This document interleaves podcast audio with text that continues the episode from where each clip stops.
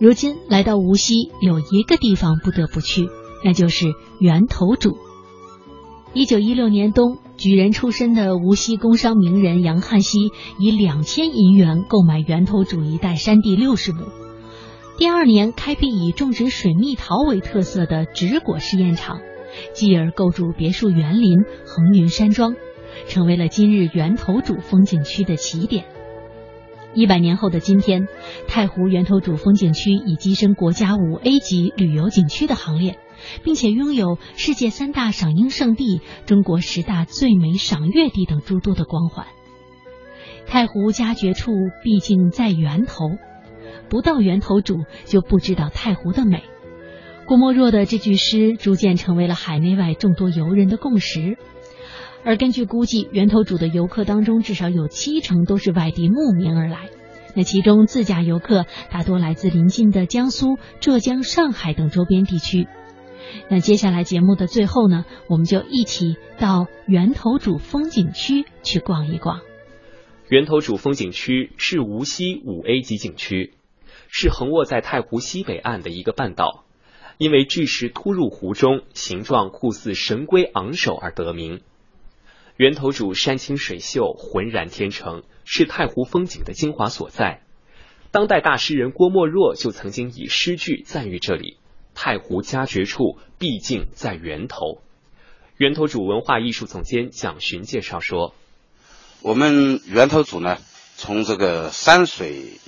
风光来说呢，它是一个经典的山长水阔的画面，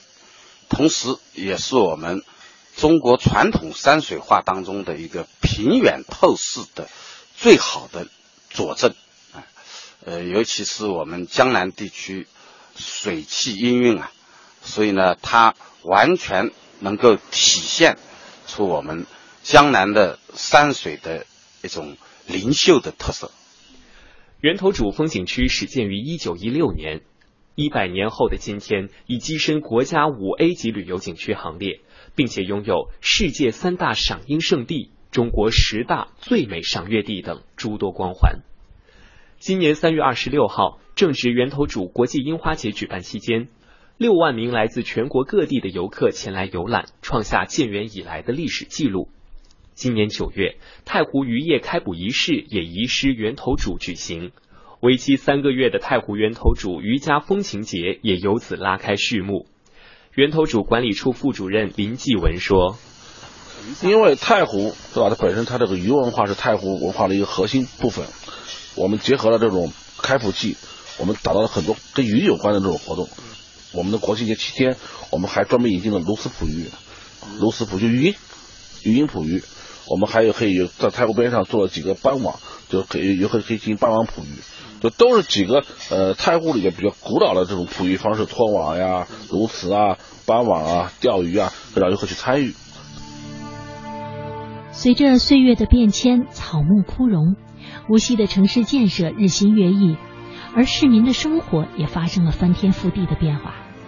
唯有无锡的城市文化是历久弥新的传承，并随着岁月的推移而显得更有韵味。